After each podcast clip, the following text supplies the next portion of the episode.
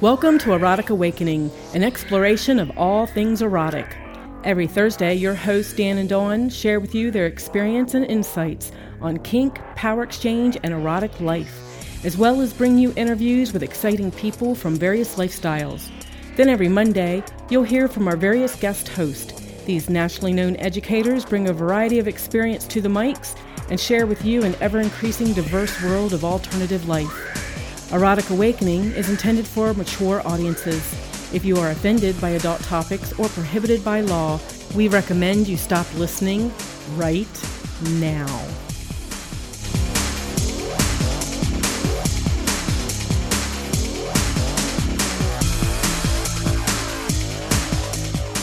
Hello, fellow adventurers of sexuality and spirit, and welcome to Erotic Awakening with Lee Harrington.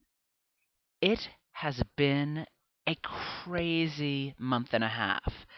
I uh, I've been having this adventure over the last three and a half weeks with the fantastic Ms. Mollena Williams, who is now going by Mollena, if nothing else, because she's decided that she is so fantastic she only needs one name, and I personally would agree.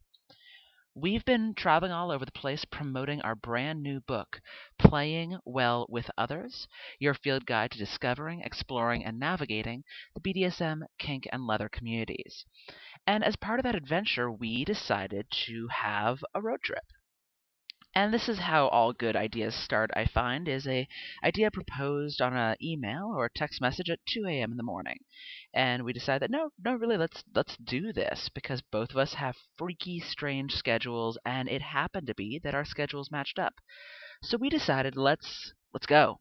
Let's see what happens.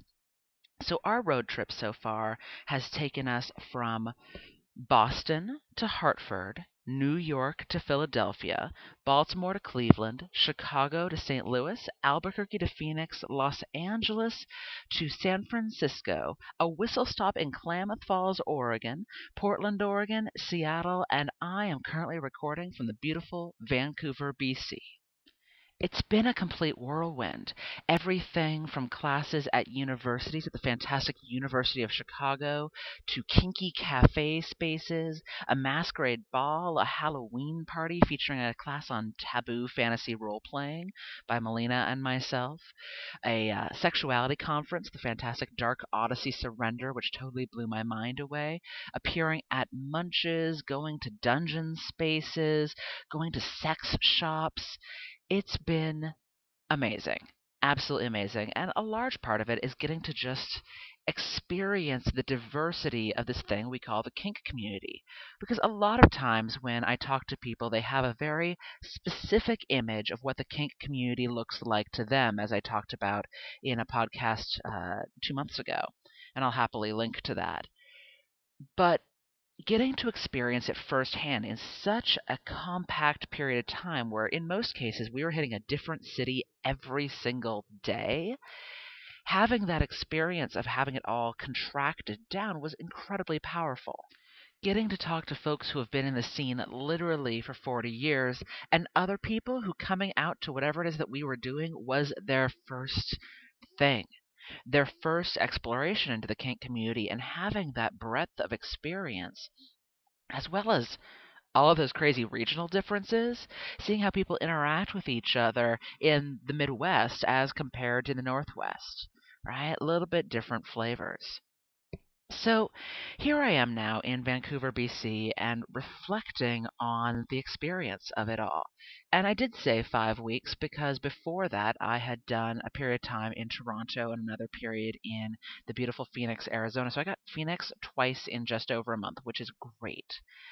So I've been on the road for a while, and there are certain moments that have touched me like really profoundly touched me. And some of them in really weird little ways. Having a person I know in Chicago hand knit me a scarf was wow, really, really beautiful. Getting to spend time with my mother in Seattle, uh, having an opportunity to wander by myself around Los Angeles and remember the times I've been there before and actually getting to sink in some quality time those moments where I look into the eyes of old friends, getting to see an ex boyfriend of mine down in Albuquerque and his fantastic new fiancee. Those times where I got to curl up with somebody who it's a little bit complicated with, but really, really excellent with. Having hard conversations from the bottoms of a train. These things are important, these moments that shape and transform us, and this tour is is something that I will remember in my life.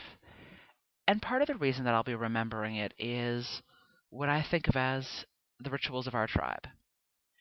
I was at Dark Odyssey Surrender which is a brand new event that just debuted in San Francisco featuring the Dark uh, that's being produced by the folks at Dark Odyssey that you've heard me talk about before with Dark Odyssey Fusion, Dark Odyssey Summer Camp, and Dark Odyssey Winter Fire coming up in February in the Washington in Washington DC. But they do debuted a brand new event in San Francisco itself at the same venue that hosts a couple of other kink conferences. But when I talked to people who attended, it was a different experience than the other ones they've been to because unlike it being an all leather event or an all men's event, this was specifically an event that crosses over between kink and tantra and paganism and queer politics and people embracing the diversity while coming together and enjoying their hedonism. While I was there, I had the opportunity to teach two solo classes, fill in for a class, uh, do a performance art piece, co teach two classes, and do the opening ritual. All of these were eh, individual. they were all a different thing because the rope class, hands on fun, silly, laughing, everybody having a great time, really, really fun doing my class that is a roundtable discussion called Beings of Faith and Desire, which is about exploring and looking at what it's like to be a person of faith and still embracing whatever our hedonism looks like, was so beautiful that I wanted to cry. Someone in the space talked about how they had been kicked out of their family and excommunicated from their faith because they were perverts. And other folks were talking about monastic lifestyles and what it was like to move, and currently what it's like to move from being somebody who finds profound connection to the divine through an ascetic practice and is now a hedonist. What do you do with that? Moving from those two, my co-taught classes were on dark role-playing with Wintersong Tashlin, where the word of the day was evisceration and disembowelment. I guess that would make it words of the day, wouldn't it? And I joke about it and laugh about that, but it was really, really beautiful to see folks talk about those things that they're afraid to share with the world out of concern that they're going to lose friends, lose loved ones, because something is taboo something is dark, something is wrong, something is inappropriate, that somehow your kink is okay, but my kink is fucked up. It was really interesting seeing everyone share on that. And then when Mollena and I co taught, it was on a kink community primer, which we've done a number of during this tour, but it was really different for me at Surrender because I had one friend in the front row who I haven't seen for a number of years.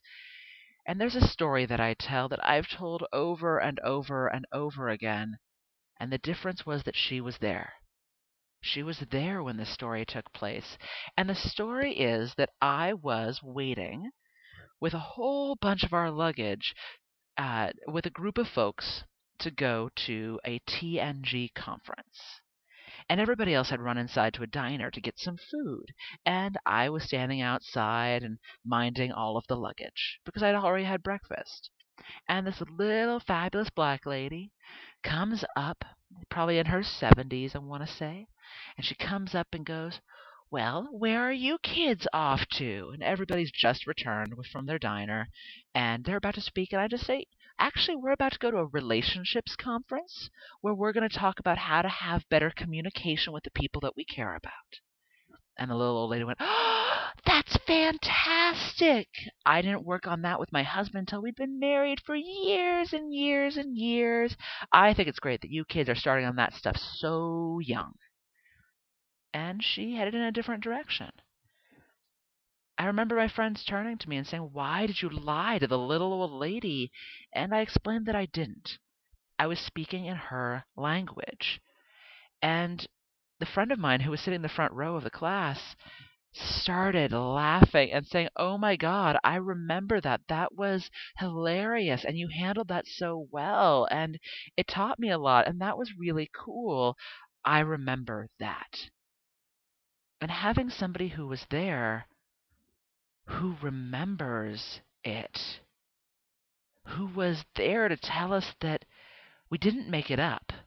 Because there are moments, at least in my life, where I look back and go, okay, if my life were a movie, I would have considered that it jumped the shark a number of years ago. Right.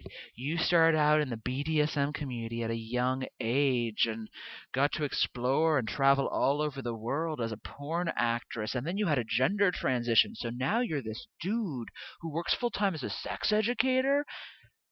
It sounds a little fictitious. If I were watching it on a movie, I might question it. And yet I have friends who are there. I have friends who can turn to me and say, No, really? I remember. I was there. That moment happened. You're not crazy. You might be a little eccentric. You might be a little bit off kilter some days, but you're not crazy. You didn't make this up. I was there and I lived it too. And that made that class really special to me. So, as I was exploring Dark Odyssey Surrender, doing the performance art piece, playing with people who I care about profoundly, uh, going to have good meals with people who I adore, all of that kind of stuff, there was a moment uh, that really, really touched me. Winter Song and I have been co-sharing roles as Dark Odyssey's, you know, tribal shamans, as it were. We do a lot of the opening and closing rituals at the different events, and I've been really touched over the years to get to do a lot of the major rites as well. And we were getting ready to go downstairs at Surrender to go open the space that we took we decided to take the center of the play space downstairs and create a circle there where we had everybody gather around and set their intentions and what they're looking for and really hold that energy, and then we would take the circle of energy and move it out to the rest of space and make this a liminal space between worlds. The idea that it would be something new and created together. And Winter's got this singing bowl in his hands, and I'm there in my leathers, my leather title vest, and all that stuff. And we pass by Robert Lawrence.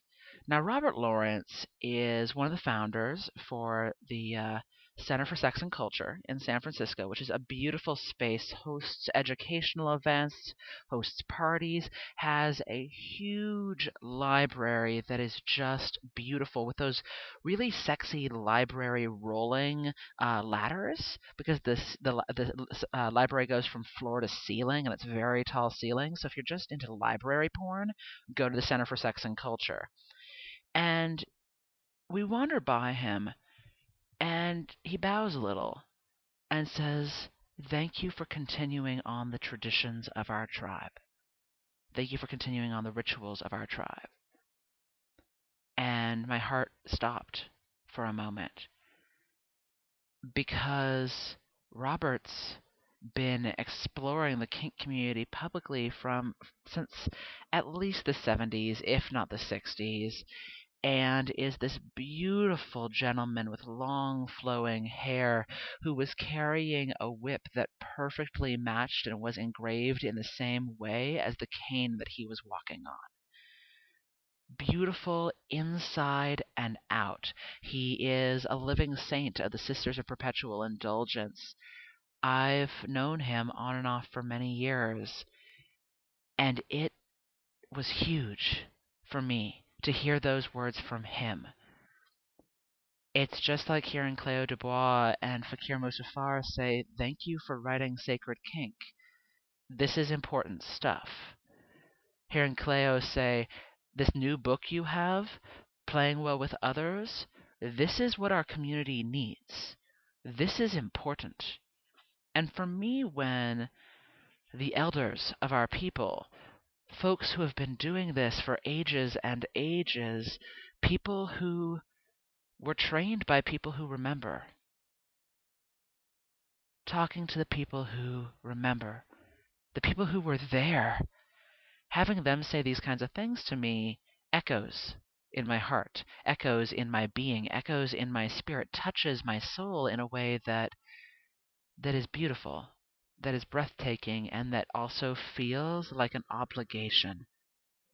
That if I've been handed these traditions, it is my obligation to carry them forward, and I do not take such things lightly.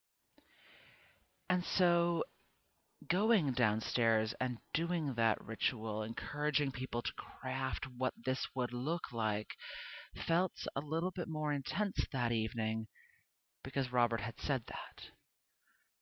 And I think these moments where somebody says something offhand that touches us are important to hold on to. These are the moments that change our lives. These are the moments that we remember. It's not necessarily the big booms, as it were. It's not necessarily the, oh my God, that thing was crazy. Sometimes it's the little words whispered to us as we're wandering by. Sometimes it's that little thing a lover says at 3 a.m. when they don't think we're listening. Sometimes the moment where a hand caresses across our cheek as compared to when the hooks went in. Sometimes the little things. And as I was there, feeling the idea of feeling the experience of carrying on these traditions of our tribe, I felt something stir in me as I walked around the circle that wasn't a perfect circle, it was a perfect whatever the hell it is. As I was walking around that space, I decided to lock eyes with every single person I passed. That this is not just about me as a priest or as a shaman of our people passing on this information. It's not just me doing the magic. Magic is intention times attention. And if we look at it that way, you can cast these spells too. You can create this reality. You do the work. We all do. And so I locked eyes with each person as I walked around the circle and acknowledged them and passed that on. This is yours too. These are the rituals of our tribe, and you get to take them forward. That flogger that you are hitting with is a tool that has been used for so long to transform our states of consciousness, to create an altered state of consciousness, to awaken consciousness. That's part of what we do, and it is important. These tools we have have history. These tools we have have meaning. We wear our leathers. We strap on our thigh high latex boots, and in doing so, evoke the memory of every single femdom that has come before. We call them a fetish for a reason. Those things that are taboo role playing are called taboo for a reason because, like tapu, we are embracing and touching something that is meant only for the gods, that is meant only for the leaders of our tribe. We are doing something transcendent, something powerful, and it should not be taken lightly. If we go here, we are going somewhere powerful, somewhere important. Think twice before you cross this line. There is no going back. And in some cases, if you do that thing that is taboo, you will not be the beloved of your tribe anymore. It's a scary place, a scary moment to consider. But we make decisions and we make choices, and we make choices on who we share these things with. And so, being back in that moment, continuing on the traditions of a tribe, I still don't believe we are a single tribe. I don't think we ever will be because it's a confederation of tribes that happen to fly the same freak flag we are so diverse in our sexual desires, in our political realities, in our geographic realities, that we're never going to be a single tribe, a single community. And that's not what I'm talking about. I'm not saying that it is a single homogenous experience. I am saying that when we choose to create something powerful and it takes on traditions and rituals, we have the capacity to hand down the power, hand down the gnosis of those things that we do. That is the meaning when I say tribe. That we have a shared history, that we have a shared meaning, and that this is important. And to a lot of you listening, it's not important, and that's cool. Kink can be just kink. Kink can be fun and hot and sexy and enjoyable and a great way to get it on with your lover. Rock on. That's fantastic. Embrace it. Do it. Own it. I'm all for that. There's a lot of my kink that's just like, you know what? Yeah, that. That's what I want. Shove that in, push that down, push me down to the ground, use me, fill me, let me have my boot on the back of your neck. Yeah, it's good. But there's others of us that are doing other kinds of work, who are not just playing, but are doing capital W work. And for us, there might be something different going on. And in some cases, we're doing both. Put that boot on the back of my neck and let me fly. Let me sink down into the underworld, transform my reality as you grind me down. Sometimes it can be E, all of the above. On Monday, after surrender, I went to the second meeting of a group called BASK, Bay Area Sacred Kink. And I wanted to cry as uh, Luna Bella introduced me. Luna Bella and Cali- uh, Calliope are the fantastic individuals who founded BASK, but their goal is to get a community of individuals who are doing sacred kink working of all kinds of shapes and sizes who want to share a space together, who want to share educational opportunities together, who want to do ritualistic workings together, who want to have a place to come and have those profound connections and interactions where it won't be weird they invited me to come out and do a uh, class slash ritual on what they called the sacred element of bondage. And as they talked about that, uh, we had some conversations ahead of time, it got me really thinking about the idea that uh, if the different eightfold paths are major pathways to altered states of consciousness, what are the different tools? Do we associate them by elements, north, south, east, and west, and what we associate those with either in ceremonial magic or in Wicca and other pagan traditions. And that's one possibility the idea that north is the stomping of boots, the idea that east is the singing of a single tail whip through the air. The idea that south is fire and wax dripping down onto the flesh, and that west is spit and cum and bliss and piss. And if that's the case, that's one way to sort these things out. But what if we sort them out instead with bondage being the idea and restraint for North, of grounding us down into our ties? So I started playing around with that idea, and when I came to BASK, I ended up doing a hands on technique of teaching people a Texas handcuff which is, you know, goes on fairly quick and easily, and then looked at applying intention and attention to that same tie, along with doing some uh, conversational and we'll call it a sermon. I did a sermon of sorts on the notion of rope and bondage and the power that it can have. And at the end of it, we did a ritual together where we took our intentions and attention and applied them specifically to creating BASK, Bay Area Sacred Kink, into something that would be tribal, something that would be communal. What were your prayers and thoughts, either for the group or for your own personal exploration in this work? And we took a piece of rope that had been gifted from uh, Dark Odyssey, from one of the producers of Dark Odyssey, and we used that to be able to hand down tradition that literally a piece of Dark Odyssey was used as a seed for growing the garden that is BASK. the BASK is going to be its own totally different garden, but there's going to be a few flowers that might have that feeling of dark odyssey. So, with that being the case, it made me really remember that these pieces all tie together. These things we did before and the things we're going to do to come. But the piece that also made me cry there was the introduction that Luna Bella gave me.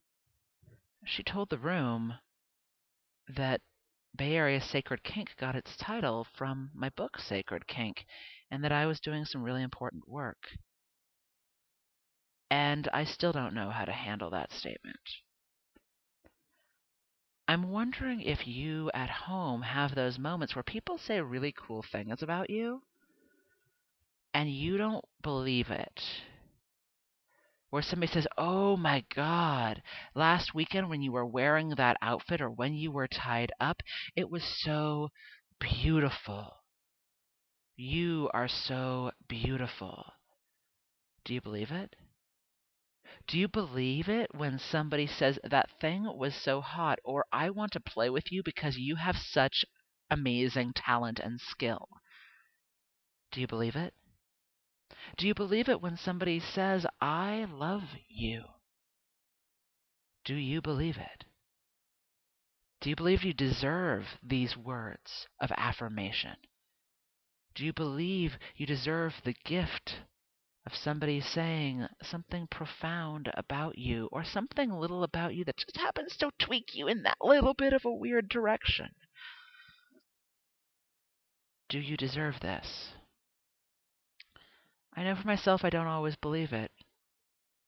I just don't. I'm working on it, and my hope is for you, you'll start working on it too, because you're an amazing being you are powerful and beautiful and sometimes it doesn't feel like it. And sometimes it doesn't look like it from the outside when we're crying and snot's falling out of our nose and the day just sucks.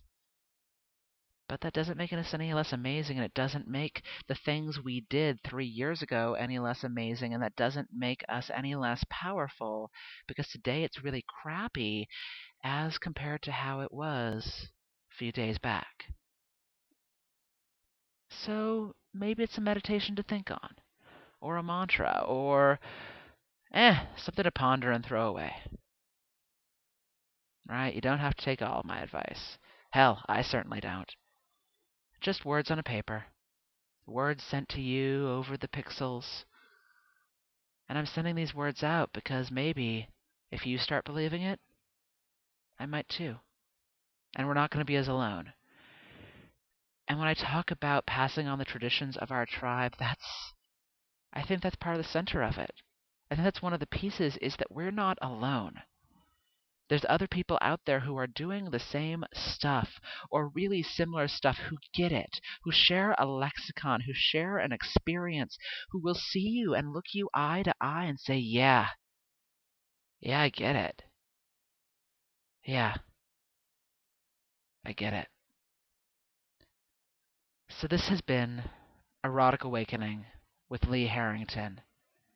And my hope is that I'm out here too, letting you know that I get it. Until next time, stay cool, have fun, be authentically yourself, and have a fantastic journey.